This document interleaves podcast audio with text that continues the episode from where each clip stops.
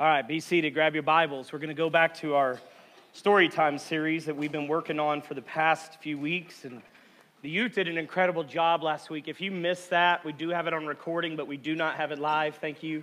I've asked them to build me some things, so they're bringing them on stage right now.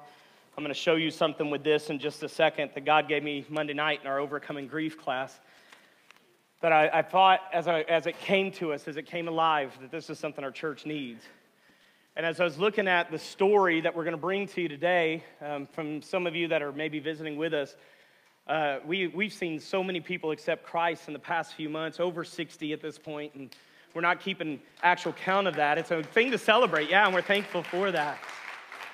But what we're learning and what we're realizing is not everybody knows the stories in the Bible that we assume they know. And I was asking them, how many of you, a few weeks ago, about maybe two months at this point, how many of you know the story of Lazarus and the rich man?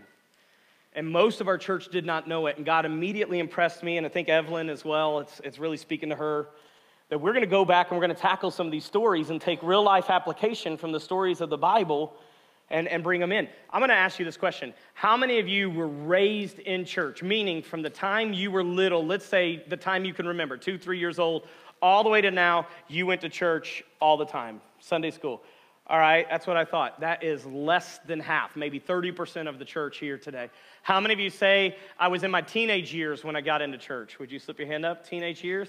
All right, that, that may be 2% of the church. How many of you, it was beyond your teenage years, 20s and above, when you got into church? Slip your hand up. All right, raise it high. How many of you are recent, recently, just now getting in church for the first time of your life? Raise your hand and let's see that. Okay. All right, this is why we're doing it. And i will be honest with you. Um, some of you, if you're not careful, if you've been raised in church, which is 30% of you, 40% of you, your entire life, you'll hear a story and you'll think there's nothing else to get out of it. But the Bible is a living word, right? One thing I know about my kids is they're alive, all right? And because they're alive doesn't mean yesterday is going to be the same today, all right? The things that they liked yesterday, they don't like today. How many of you notice that people change their minds?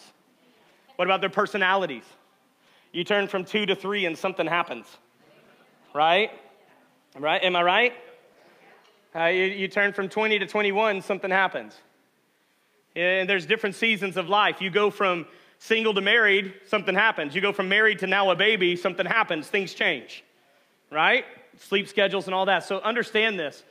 Don't think that the Bible is just a book, it has a living spirit that speaks through it the Holy Spirit. It's God's breath, it's God's word inspired on pages. So don't say, Oh, I've heard this before, and move on. Don't skip it. Go back because God will always give you something because it's alive. And it's not that the word of God changes, but you change. And sometimes in our change, we need to go back to the word that never changes and learn what we missed before. Different seasons of life bring different awareness, yes or no? Yes. I mean, how many of you have ever walked into your house and been like, ooh, something's not good here. right? Maybe my husband's here, right? Like, or how many of you have walked in and, oh, something's good happening in the kitchen? Right? Yeah, you, you, can, you can sense it. Now, I'm going to be honest with you. Different seasons of your life create dis- different atmospheres, different circumstances, different things. So today we're going to go back to a very familiar story. It might be brand new to some of you, but we're going to go back to the story of Abraham sacrificing Isaac. All right, so grab your Bibles if you would. Let's get in there. We're going to go to Genesis chapter number 22. We're still proving that the grace of God we find in the New Testament was evident in the Old Testament and that the whole Bible, new and old, are applicable today. All right, don't fall into this. There's nothing here, there's nothing there. Why Jesus satisfied the law, there's still things to learn from what happened. There's still things to obey in the Old Testament. Say amen, say amen, say amen. I mean, it's true. Get that in your head, okay? Uh, the Ten Commandments did not expire, they're, they're still relevant. Don't go kill somebody today. All right, here we go. Ready? Look at this. I, I wanna, I'm going to give you this right before, and let's just read the story. We're going to go down through it, start verse number one. Just stay with me. Sometime later, God tested Abraham's faith. Write this in your notes right off the bat. God is going to test your faith. And He's going to test your faith in a way that's going to make you decide whether you have faith or not. He's not going to test your faith in something that's easy. He's not going to test your faith in something that you can control. God's going to call you to an edge of a cliff and ask you to take one more step metaphorically, not physically today. Don't go to the edge of a cliff and take a step that's not what we're saying.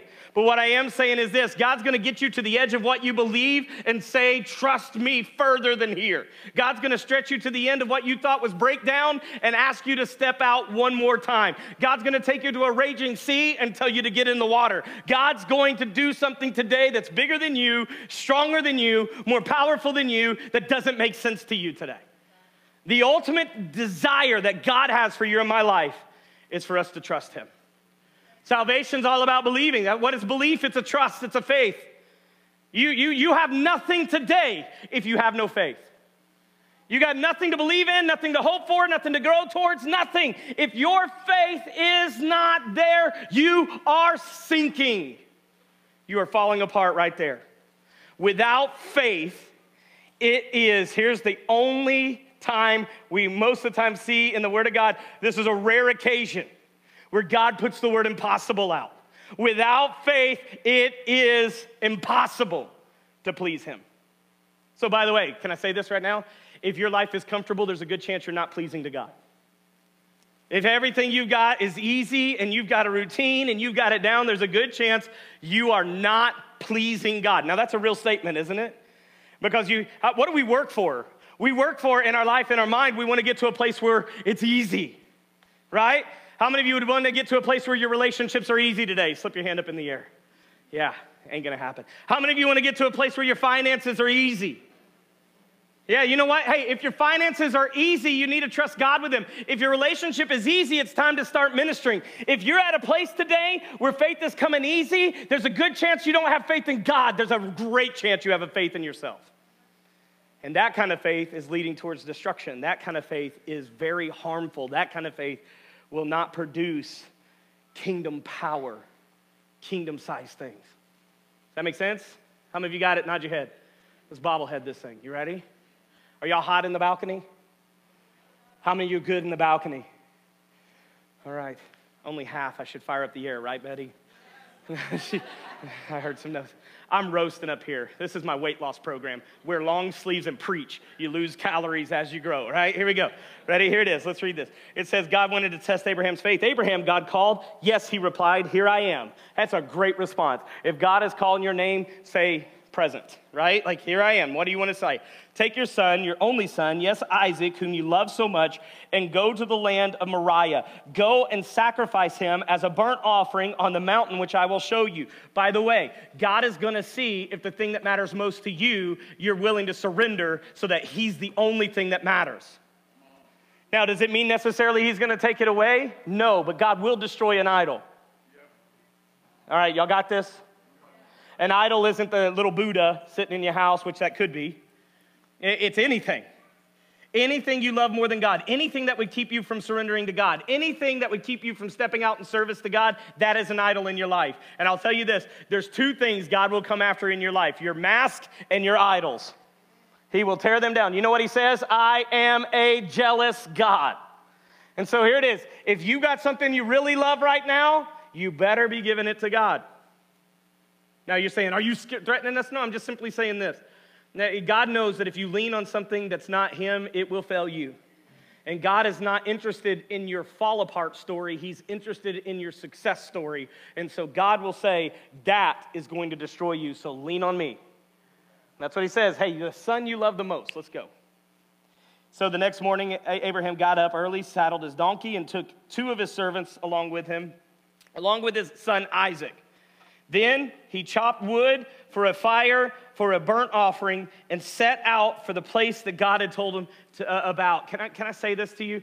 Uh, can you imagine the thought process and emotional torment it was for a, a father to cut the wood that you're about to take to sacrifice your only son? Now, I, I know you sit here, and if you're not careful, the world will try to twist this and say, look how cruel God is. But can I tell you this right now? God is not on a hunt to take things away. He's not on a hunt to, to, to strip you down. He's really on a hunt to prove to you how much he values you and the things that matter to you. God doesn't just want to be the God that you go to on a Sunday. God wants to be the God you go to Monday through Friday, Saturday, and Sunday. God wants to be the one that you're leaning on in all things. Are you following this today? God knows that you love things, love people, and He's okay with that. He's not okay when you love them more than Him. And so here He is. He says, Hey, do this. He chops the wood. Then on the third day, which circle that, symbolic of their journey, Abraham looked up and saw the place in the distance. Stay here with the donkey, Abraham told the servants. The boy and I will travel a little farther. We uh, will worship there. Can you imagine this? You're calling something that's tragic in your life worship, but then you got a faith statement. And then what's the next word? We will come in. You know what I believe? I, I believe Abraham had a faith that, that, that, that kind of sounds like this I don't believe God's going to take him. But I do believe if God does take him, God will bring him back. You know why? Because God, Abraham knew the promise that God gave him. Anybody shout out the promise? We've talked about this past couple weeks. What's the promise that Abraham had over his life? Talk to me. He'd father a nation. He'd have a ton of descendants. He would actually bloodline usher Jesus Christ. So understand that all Jews would descend from him.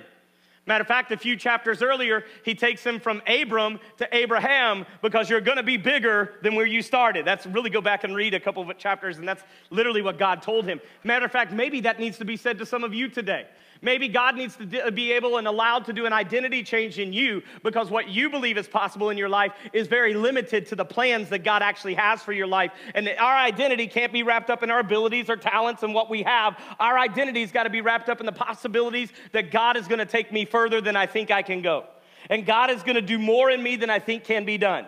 You are not insignificant. You are not devalued. You are not worthless. You're not a peon. You were not created to just blend in on earth. You were not created for a mere existence that didn't matter. You were made on purpose for a purpose. And the King of Kings, the Lord of Lords, the creator of the universe wants to speak through your lungs. He wants to do things through your life. He wants to raise a kingdom work. God isn't interested in building something temporary in your life. God is interested in building something eternal. And God is not just interested in building your eternal life, He's interested in building eternal life through you. You matter to the kingdom today. You're a threat to hell today. You matter to God today. And there's something big He wants to do in each and every one of you. There are no insignificant people here today because a very significant God gave breath into your lungs. You matter.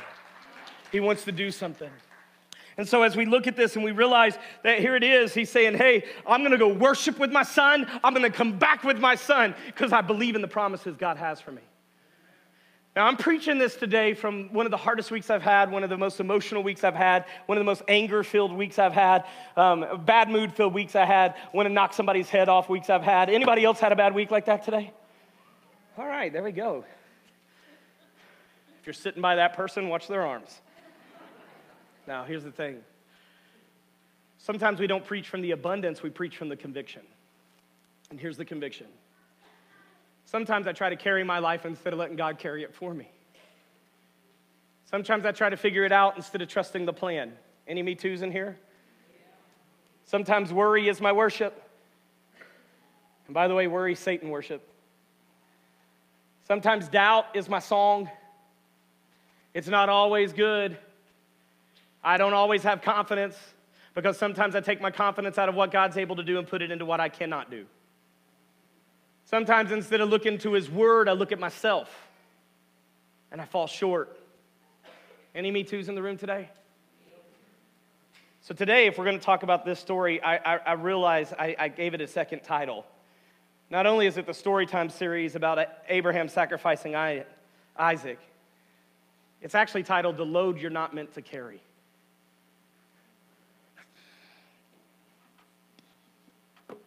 So Abraham placed the wood of the burnt offering on Isaac's shoulders,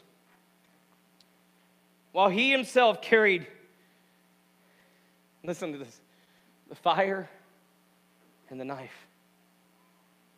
Sometimes the calling's hard, isn't it? The son's carrying the igniter. Your little boy's walking up the hill in front of you, and that's your hopes, your dream. It's what you waited 100 years to see born. Some of you sit in this room today have, have dreamed certain dreams of your life, and, and, and hoped for certain things. You're praying for your kids right now, and you're praying for your spouses. You're praying for someone you love to get off drugs, or you're praying for something to be reborn. You're praying for the salvation of your children, or you're, you're praying for the orphan. You're praying for the poor. You're, you're pleading out for our nation. I'll be honest with you right now. If you are a child of God, your heart should be broken for America and its spiritual condition today. We should be pleading out to God. But I'm going to tell you this right now the church needs to stop praying and asking God to do what God can do when the church isn't willing to do what God's asked it to do. Get rid of your sin, all right? Confess those things. We can't live like the world and then expect God to use us, but we can surrender it all to heaven and expect heaven to come down and do something. I believe today, I believe it, that the end is coming. If you believe that, say yes.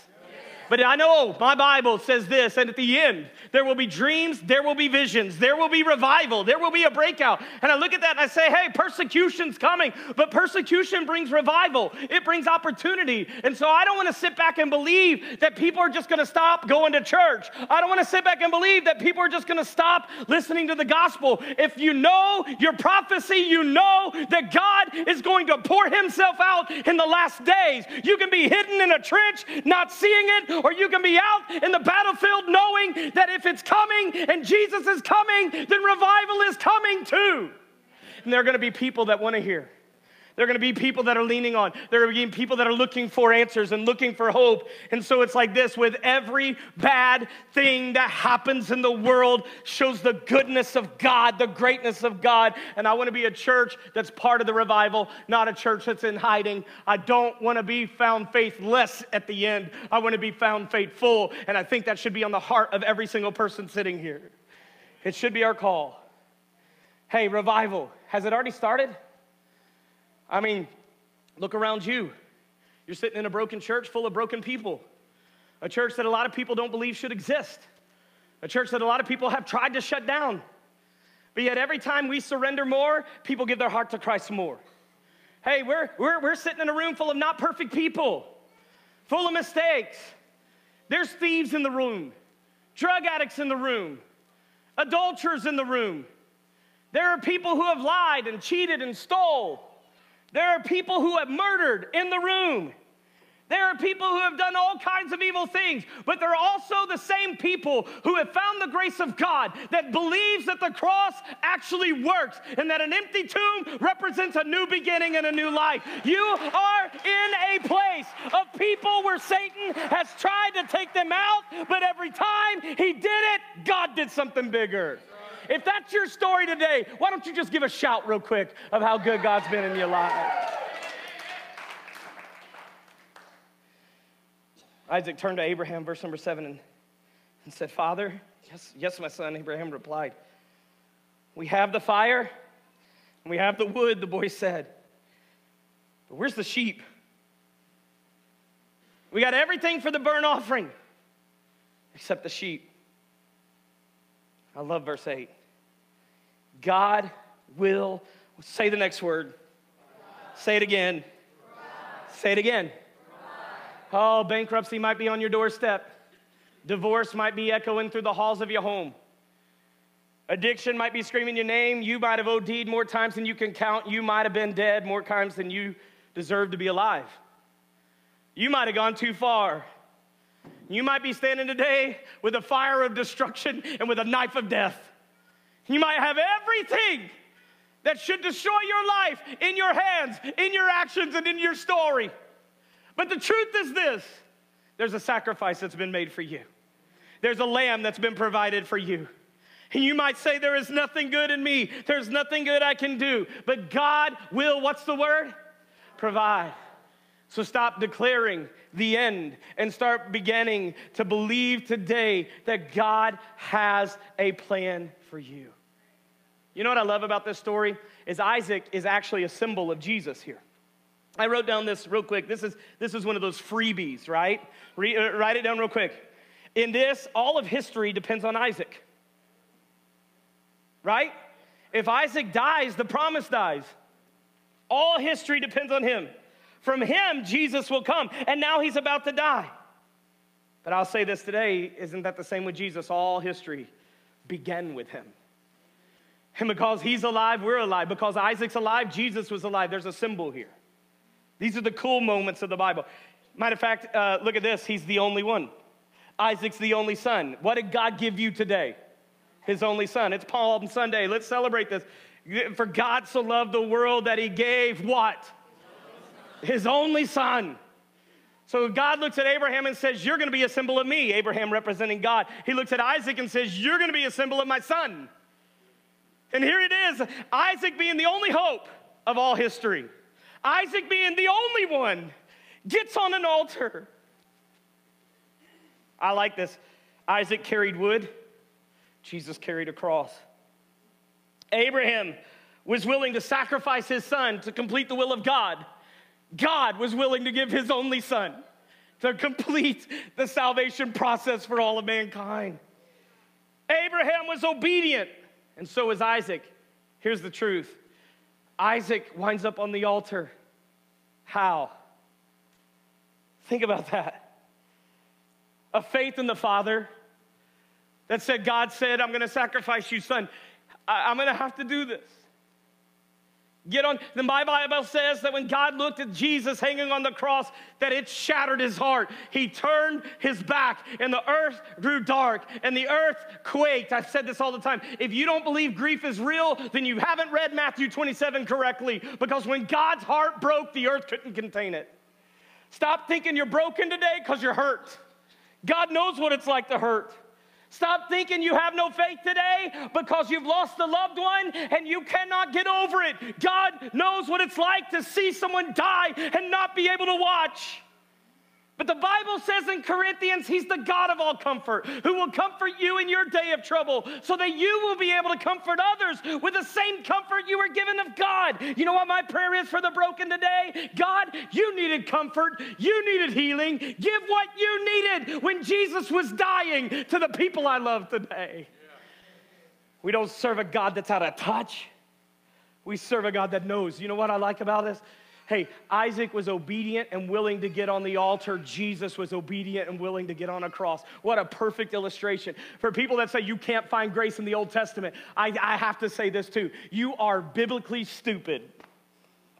It's always there from a boat that God put Noah on to save mankind, from, from David being restored to a man after God's own heart. You cannot read the Old Testament without finding that God is a liberator, God is a defender. In Exodus, it says, Hey, the Lord is a warrior and Yahweh is his name. God is seeking, God is reaching, God is helping, and God is healing. Not just today, He's done this for all mankind, for all of history. Go back and read the stories. Why? It will remind you you that God has not changed. And why? Why would he bail Abraham out and leave you in destruction? Why would he take an adulterous man like Abraham and build a great nation out of him? Yet take a liar like you and drop you off at the place of never can use again. It doesn't make sense, does it? Isaac is a beautiful illustration of Jesus. And the Bible says this that in verse number nine, when they arrived at the place where God had told him to go, Abraham built an altar, arranged the wood on it. Then he tied his son Isaac and laid him on top of the altar on the wood. And Abraham picked up the knife to kill his son as a sacrifice. And at that moment, the angel of the Lord called to him from heaven, Abraham, Abraham. Yes, Abraham replied, Here I am. Don't lay a hand on the boy, the angel said. Do not hurt him in any way, for now I know that you truly fear God. You have not withheld from me even your son, your only son. You know what question echoed in my heart right there? I'm to ask you the same. What are you holding back that's keeping you from experiencing all that God is pouring out? What are you holding on to today? And you know what he said? You have not withheld. And then he said in verse 13 Abraham looked up and saw a ram caught by its horns in a thicket. So he took the ram, sacrificed it as a burnt offering in the place of his son. A- Abraham named the place Yahweh Yireh, which means the Lord will provide. Will you say that with me, those four words? Ready? The Lord will provide. I want you to close your eyes. I want you to think about the valley of death or whatever it is you're walking through right now. I want you to think about your fear. I want you to think about your worry. I want you to think about everything you doubted this week, everything you thought couldn't happen this week, everything you think is going to happen in the future. And I want you to say those words as boldly as you can, straight to that giant that is calling your name. Ready? The Lord will provide. Declare it. The Lord will provide. What a word. And to this day, people still use that name as a proverb. On the mountain of the Lord, it will be provided. You know what question I wrote in my journal? What mountain am I climbing if I don't feel like this is the place that God will be providing? On the mountain of who? The Lord it will be provided. Then the angel of the Lord called again to Abraham from heaven. This is what the Lord has said. Because you've obeyed and have not withheld your son, your only son, I swear by my own name that I will certainly bless you. I will multiply your descendants beyond numbers like the stars in the sky and the sand on the seashore. Your descendants will conquer the cities of their enemies, and through your descendants, all the nation of the earth will be blessed, all because you have obeyed me. Then they returned to the servants and traveled back to Beersheba, where Abraham continued to live. I, I, I want you to write just three simple things today. I'm going to show you an illustration, and we're going to be done. God is going to ask you for total faith, total trust. I don't know about you, but I have not achieved this yet in my life. Anybody else say, I'm not there yet either? Yeah. Wouldn't it be nice to get there? Can I tell you what gets there? Being on top of an alt, uh, uh, uh a mountain with an altar that has your only son on it, being willing to give God everything that matters to you, not, not going through the motions, not coming to church and raising a hand, acting like you praise God, but going out and living like the world. Not coming in and saying, I love God with everything I got, but let's get the offering over with fast because it's convicting to me and I hate it when churches ask for money. Not saying, hey, uh, I, I, I want this and I need this, but you know what? I'm not going to give up my lifestyle. I'm not going to give up this. I'm going to complain about everything. I'm going to tear down everybody. It's like I'm going to gossip about and I'm going to expect God to bless my life. No, no, no. When you're willing to get there and say, I got nothing left, I got no shame, I got nothing to gain, I'm just going to lay it right here and I'm going to let God do with what He wants to do with it. When you're willing to surrender all, God's willing to do way more than you thought. It is simply this Abraham had the promise, but he did not have the standard of the promise. He knew that God was going to make a nation, but now, because of his faith, God says, more than the sand on the shores, more than the stars in the sky that cannot be counted. In other words, you know what God's saying? I'm going to do something so big it has no end. I'm going to tell you this right now God wants to do that through your life. Something so big it has no end. I have often had people tell me, and I'm not going to get on this today, but I've often had people tell me, you know, if I had a lot of money, I'd give to the church. Well, you ain't never going to have a lot of money because you never give the little money that you do have. You say, well, if I had time, you're never going to have time. Anybody else in here a believer that there's always something chasing your time? And by the way, your time's more valuable than your money. You, you actually spend your time to get the money. So while we're looking at our bank account to see our worth, you actually should be evaluating where you're spending your time. Because time is the most valuable resource you have. Run out of money, you still have a family. Run out of time, it's over. Y'all with me today? Come on. There's a lot of people that says, you know what, if I could just sing a little better, well, we'll practice what you got, sing with what you got. We call we tell our, our praise team, risk the mute. Be so bad, Joe mute you. Does that make sense? Don't hold back. You know what we're saying? Don't hold back. Even if you're bad, they can mute you. Here's the truth if you're given everything you got, sometimes you're gonna go flat. Sometimes you're gonna be sharp. But you'll never go flat and sharp holding back. You'll never hit the note that nobody else has hit. Write the song that nobody else has thought of. You say, Well, I wrote the song, I'm just embarrassed to sing it. Why would God give you a song for you to keep it in a journal and die with it? My grandmother died with the best biscuit recipe that I've ever had. And she was proud to die not giving it off. And I have never had a biscuit like hers. Don't even try. Don't bring me a biscuit and ask, is this like hers? Because I'm going to look at you in the face and say, no. Compared to hers, it's horrible. I, I, and maybe I fantasize it because I can't have it. Thinking about it, my mouth's watering. But it's been gone now for over 20 years. Because what was good in her, she wanted to make about her, and I'm not speaking ill of her. I'm just giving you a choice and an example of what we're doing. What's good about her, she kept to herself and died with it. what good is that? If God's put it in you, let it out. No building that you've ever looked at and said, wow, ever made sense on paper.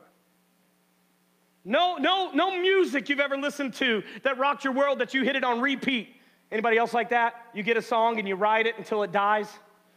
Yeah, I mean, you're listening to it 30, 40 times in a week. Now that Apple Music's out, you just loop, loop, loop, loop, loop. Come on, where are you at? How many of you? You know what happened? Somebody took a risk. They wrote a song that you could have hated, but they had it so real in their life that they couldn't hold it back and they put it out. And you know what happened? It registered to you. What would have happened if they'd done the same thing with that song that you and I do with the call of God on our life? What if they would have just said, I can't, it's too big, or somebody might reject me, or somebody might talk bad about me, or somebody may say this? What if they'd have just held it back? There are too many God sized things going to the grave without ever being accomplished. We need people that are willing to say, I will build an altar, I will lay it on the altar, and if I lose everything right here, I believe that God's gonna give me something to walk back down the mountain with. We are going, but we are coming back. We're going up a mountain that I don't know how it's going to end, but I know that my God is good, and the end of me is not on top of this mountain. The end of the promise is not on top of this mountain. The end of the journey is not on top of this mountain. So you stay here. We're going to worship, and we will come back. It's time the church knows and says that without God, you can't do anything, so you might as well give it all to Him anyway. You might as well risk what God could do.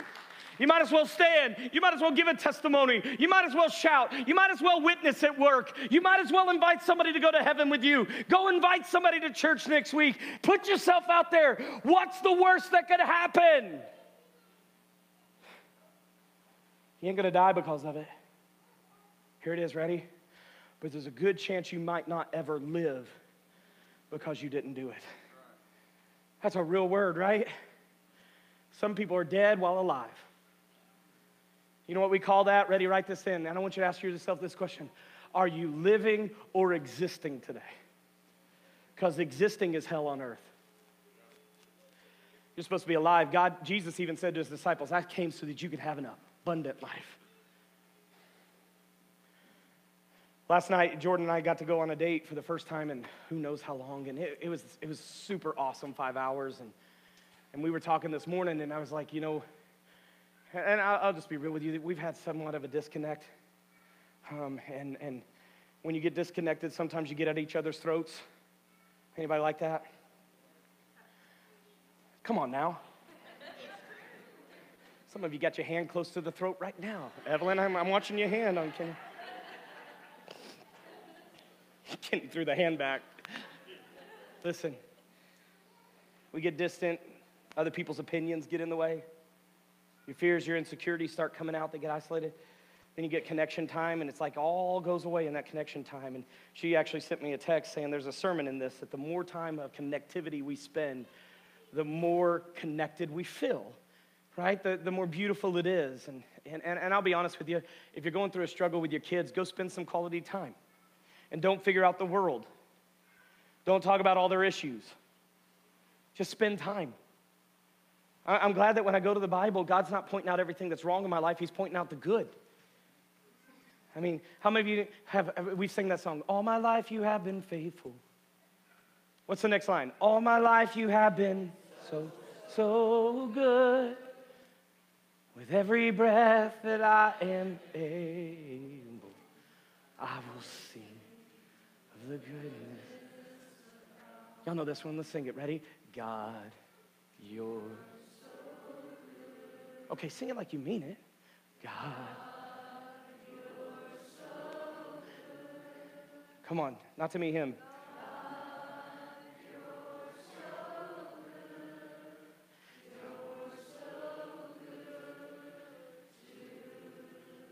I love that tag. I am blessed. I am called, I am healed, I am whole, I am saved.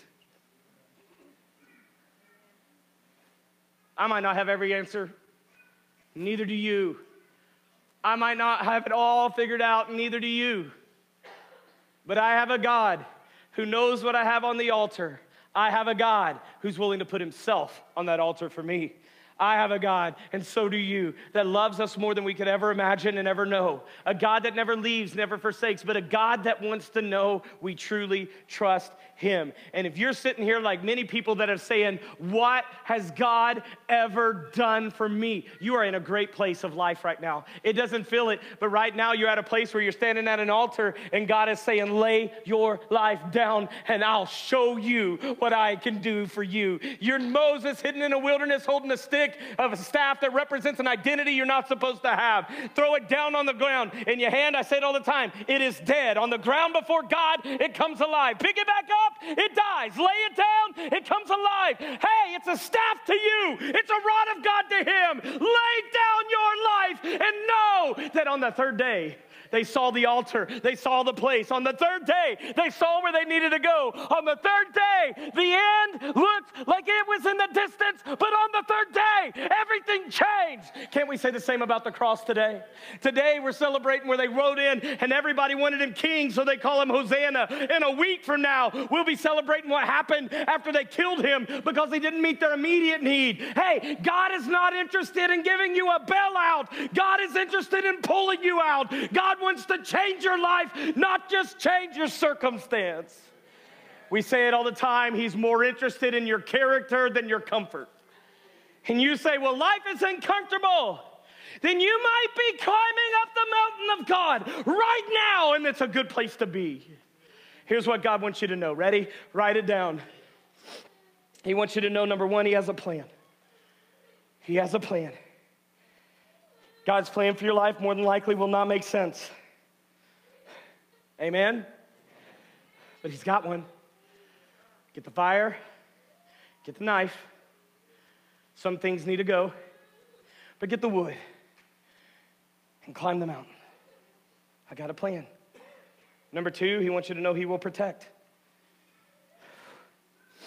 Can you imagine what Abraham and Sarah had to be going through in this moment? I've often wondered about their marriage in this moment. Anybody else read between the lines? Let's not add to or take away from the Word of God, but let's say Omar went to Eunice and said, I'm going to take our son and I'm going to give him to God. I'm going to sacrifice him. I'm going to light him up, burn him, kill him right here. I'll be back in three days. Actually, six journey time. Do you think she's going to be like, You're the best husband in the world? Or would it normally sound like this? You mean to tell me we waited 99 years?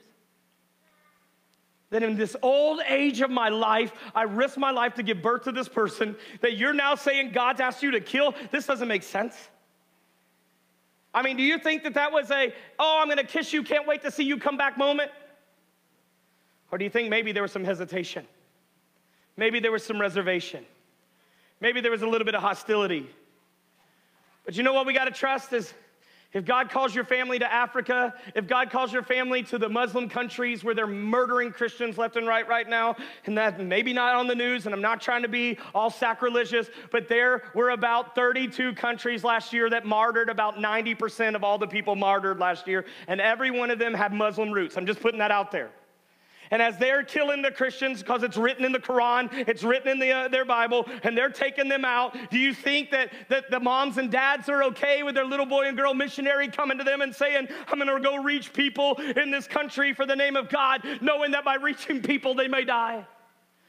I remember one of the most impressionable moments as I had as a teenager was sitting in a service where a man that was a rocket scientist for NASA stood on the stage of the church and said, My God has called me to Uganda to a tribe where 60% of the kids in that place are orphans because their parents are dying with AIDS. At a 72% rate of the population, people are dying with AIDS. And God has called me to go and rescue the perishing. And you know what happened to that man? He died with AIDS in a village in Africa.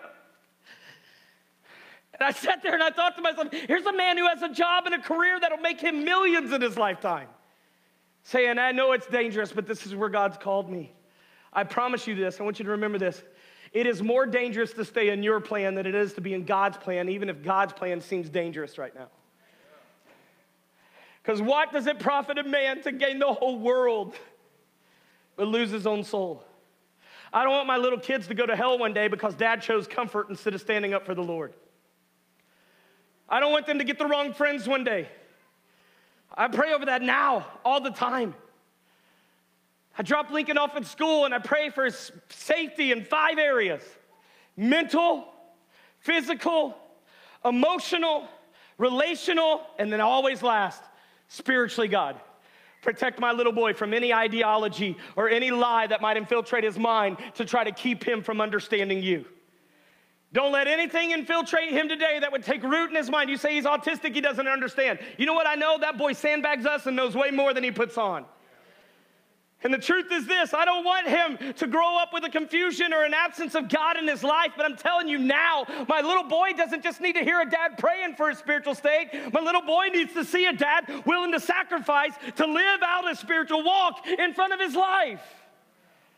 You know how many parents are mad at us right now? Because their kids got real and talk to us about things that they won't talk about at home. And you know why they're mad? Because they, why wouldn't they come to me? Because you cuss like a sailor every time they turn around. You scream at them and put them down. You devalue them. You beat their mom. You beat their dad. You run out every chance you get. You're drunk all the time. And you're sitting there saying, Come to me. No, I'm looking at them and saying, Run to God and pray that God uses you to get to your parents. You get there. The truth is this there's no greater protection than being in God's will. Eh, but I, I remember from Whitney's graduation, the, the most unsafe place to be with the safest place at the same time is in the will of God. He never promised it would be easy.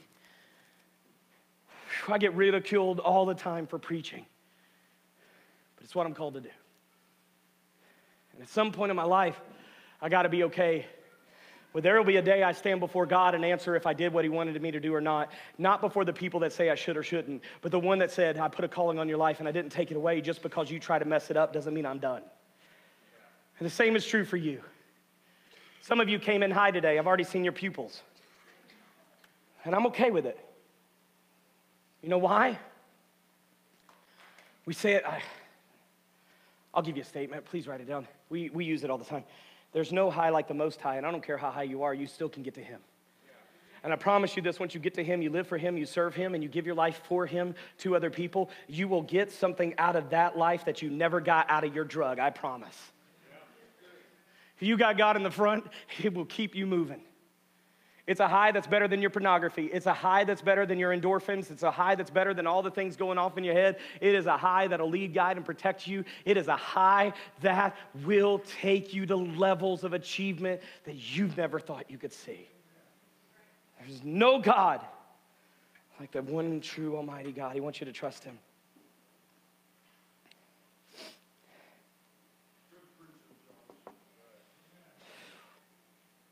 Number three, and we're almost out.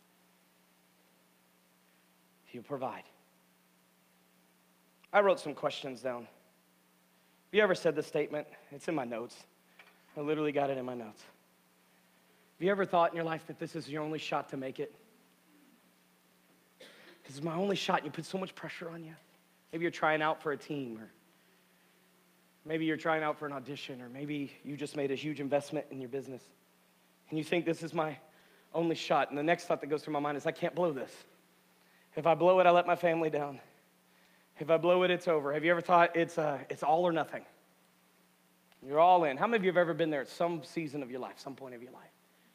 There's a good chance, and I'm talking to me here, there's a good chance that those are the thoughts in your mind that you're the one trying to protect your family.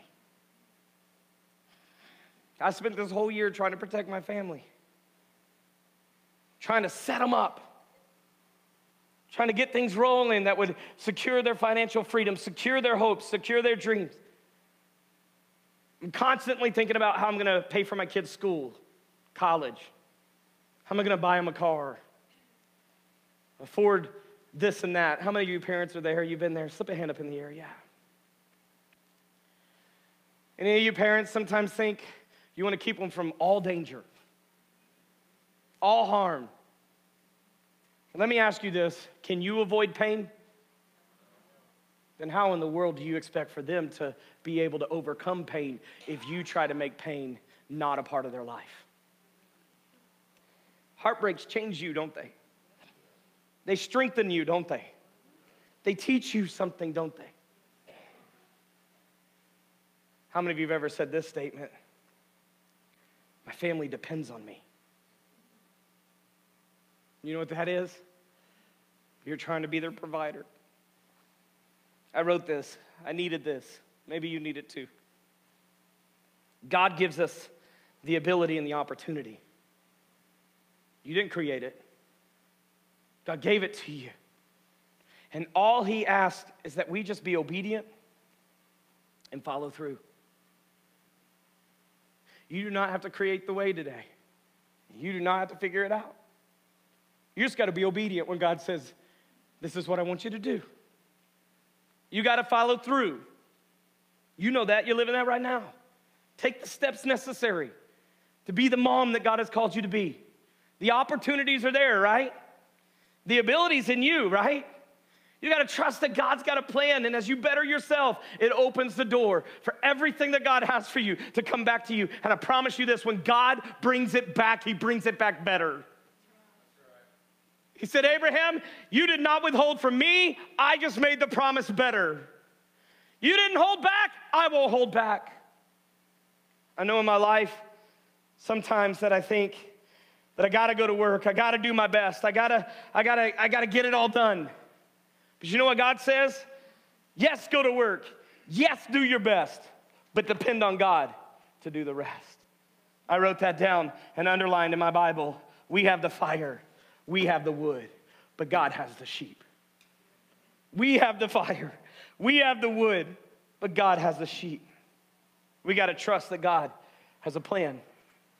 We got to trust that God wants to do something in our life. We got to lay everything down. And, and will you write this down? God does not want to stress you, He wants to bless you. I mean, God doesn't want to break you, He wants to make you. Libby, come here.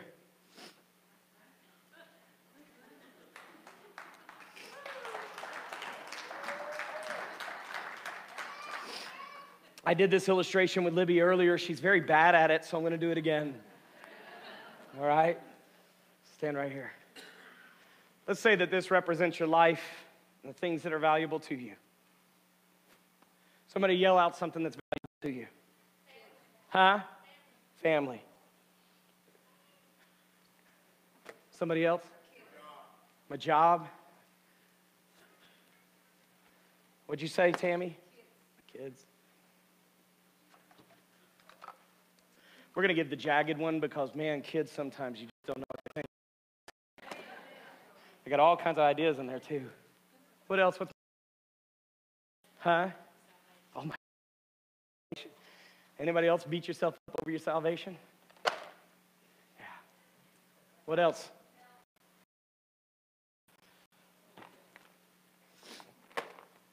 What else?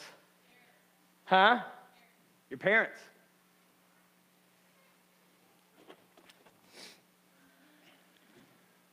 What else? Huh?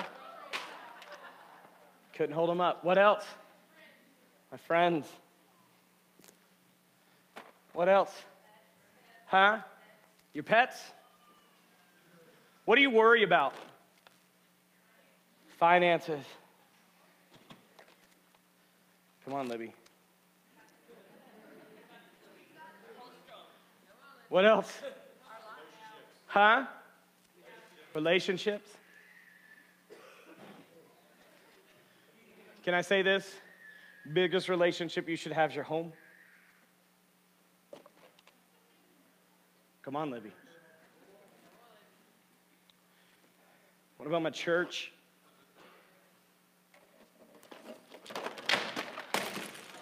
Come on, Libby. Come on, Libby. My workplace.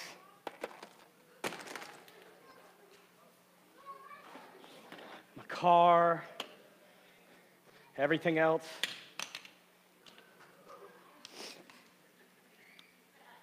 Is it getting heavy? Is it getting tough? You know why? You weren't meant to carry it. And I don't know about you, but my, my head sometimes says that this is all on me.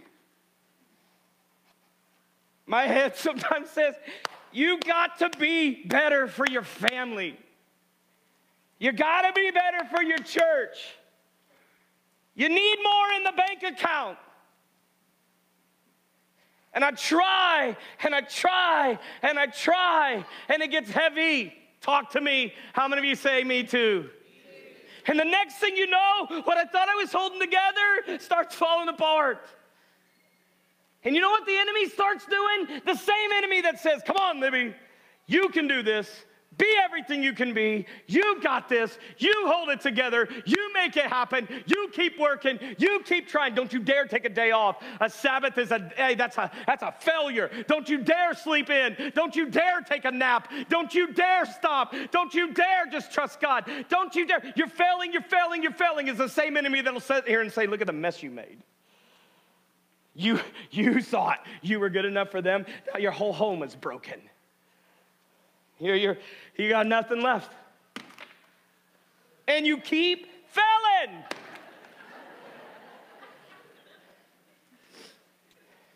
you know what I love?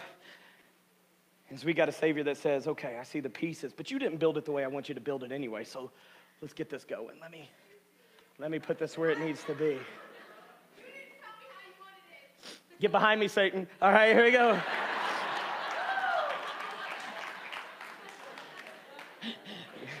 Joel, you did a great job, but for illustrative purposes. We have a God that says, hey, hey, hey, here's what I want you to do. I want you to take what you got and I want you to give it to me. Casting all your cares on Him. Why? Can He hold your kids? Can He hold your pets? Can He hold your family? Can He hold your finances? Can He do it? And He's been doing it the whole service. It didn't fall apart until we picked it up. And you're sitting here and you're saying, I got to figure out, I got to do this, I got to make it happen. I'm doing it, I'm doing it, I'm doing it, I'm doing it. And God's saying, hey, lay it on an altar, lay it down. You can't carry it. It's not meant for you to carry.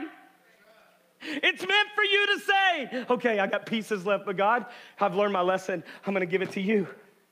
I've got broken. I've got this. I, you know, I, I told them Monday night one of my favorite scenes in a movie is the movie Tom Hanks Terminal, where the guy got stuck in the airport. True story. Couldn't leave. His nation fell apart. Passport wouldn't let him go forward. He lived in a terminal, and to keep his mind active, he went around at the airport, took apart all the broken pieces, went to a constructive site with all this broken glass, and built a mural of beauty.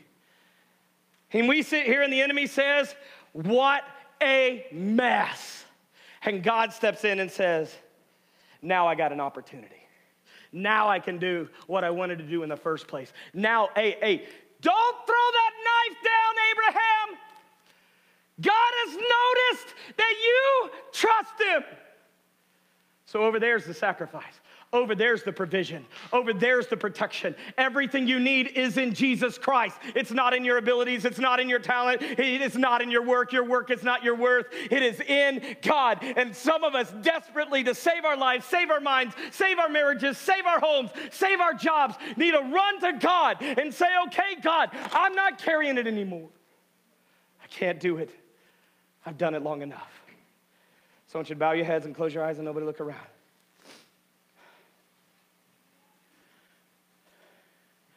How many of you today need a metaphorically or in an analogy? How many of you today need to get to the altar and lay everything down and let God hold it? Because what you're carrying is about to destroy you. Would you slip your hand up? Let's see it. How many of you raise your hand? Say, that's me. Raise it high. Come on. How many of you say that's me? That's most, a lot of hands going up. Then today I'm going to do this. I'm going to have Casey come play a song. I hope you don't come barefoot because there's Legos on the floor. But I'm going to ask you right now whether you find your seat where you're sitting in and make it an altar, or whether you get to an altar here at the front. I'm going to ask you just to bring it to God, whatever it is. that you are carrying and lay it down. If it's sin, if you're faithful, hey, if you confess, He is faithful and just to forgive and to cleanse. If it's your anxiety, if it's your family, if it's trying to figure everything out, if it's trying to take care of your kids, trying to raise your adult kids, whatever it is, I'm going to ask you right now, just give it to God because I promise you this if you keep carrying it, it won't work. I love this. They went up the mountain with fire, they went up the mountain with a knife, they went up the mountain with wood, but they came down the mountain empty handed, holding each other's hand. Here's the truth they left it all on the mountain, and at some point, you're gonna have to leave it all in the hands of God so that you can make it to where you need. I love that verse. He went back to Beersheba, and I like this next thing, and lived. He went back and lived. Stop existing. Start living. They wrote it this way in the New Testament For me to live is Christ,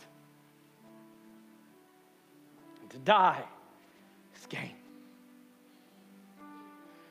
We used to sing an old hymn when I was growing up All to Jesus I surrender. All to him I freely give. I will ever love and trust him, and in his presence daily live. I surrender all. I surrender. Some of you carry such resentment towards people because you think you're their God and you need to lay it down, surrender them. Well, I don't agree with what they did. The cross covers their sin too. Well, you don't know. I don't need to know. I don't know everything I need to know about you, right? I don't know everything you've done. All I need to know, and all you need to know, is that God, hey, He makes it all right. The, the playing field at the cross is level. There's no greater or less sinner. There's just grace. There's just mercy. There's forgiveness. We need a people that says, okay, even if I mess this up, God will get me through. Even if I'm in pieces, God will pick it up. No matter what, God's my protector. God's got a plan. God's my provider. So here I am. I'm laying it to you. Now, I'll be honest with you. I do believe you need moments in your life that you get to prayer. That's what we're creating today. A moment that you're going to go to God and say, God, I got to get this off my chest. But I believe following that moment needs to be a moment of action where you say, okay, God, I'm going to go actively live as if you have a plan. I'm gonna go actively live as if you are my protector and you're my provider. I'll make my decisions through you. I'll read them through the word. I'll pray them into existence. I'll follow your word. I'll obey it. If an altar I need to build, today I will build it. If a mountain I need to climb, today I will climb it. But whatever it is you ask me to do, God, here I am. From this moment forward, I will make you God and I will surrender all to you. And then the process starts. And tomorrow it repeats. And the next day again. But it all starts with a moment of you getting with God and saying, let's be honest. Let's talk. So let's stand together. If that needs to be your seat or an altar, as they sing, I don't even know what you're singing, just sing it whatever you want to sing. Let's sing one verse, one chorus. We're not going to drag this out. We're not going to get emotional. We're not going to do this. Let's get real. Let's get real. Let's get real. Whatever it is you need to do right now. Half the church, you raised your hand saying, Hey, I can't carry this anymore. Then the call is this lay it down right now.